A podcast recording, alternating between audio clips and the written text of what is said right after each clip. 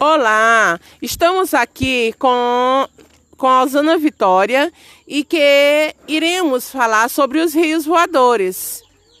É, se apresenta, Osana, e fale um pouco do assunto para nós.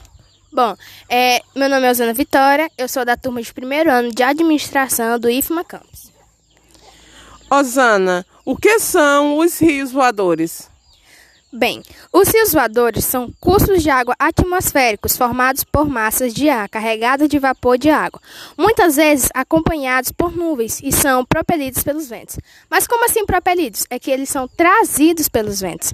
E essas correntes de ar invisíveis passam em cima da nossa cabeça, carregando umidade da bacia amazônica para o centro-oeste, sudeste e sul do Brasil.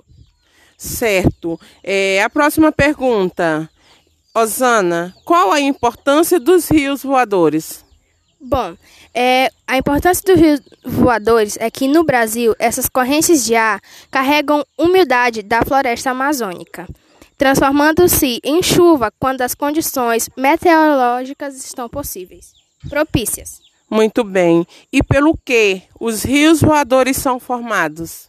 Os rios voadores são formados por massas de ar carregadas de vapor de água, impulsionadas pelo vento, que frequentemente estão acompanhadas por nuvens. Muito bem.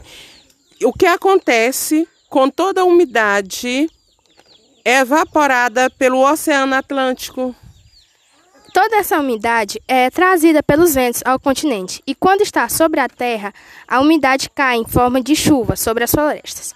Bom, uma curiosidade é que quando ela cai nessas florestas, é, as árvores que possuem copas de até 10 metros de diâmetro é capaz de bombear para a atmosfera cerca de 300 litros de água por dia, em forma de vapor, muito é, o dobro do que a população brasileira consome. Outra curiosidade também é que as árvores de 20 metros de diâmetro podem lançar na atmosfera mais de mil litros de vapor de água por dia.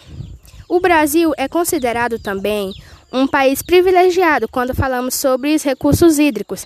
Entretanto, o aquecimento global, as mudanças climáticas e as alterações provenientes de ação humana, em especial na floresta amazônica, ameaçam alterar o regime de chuva em todo o mundo.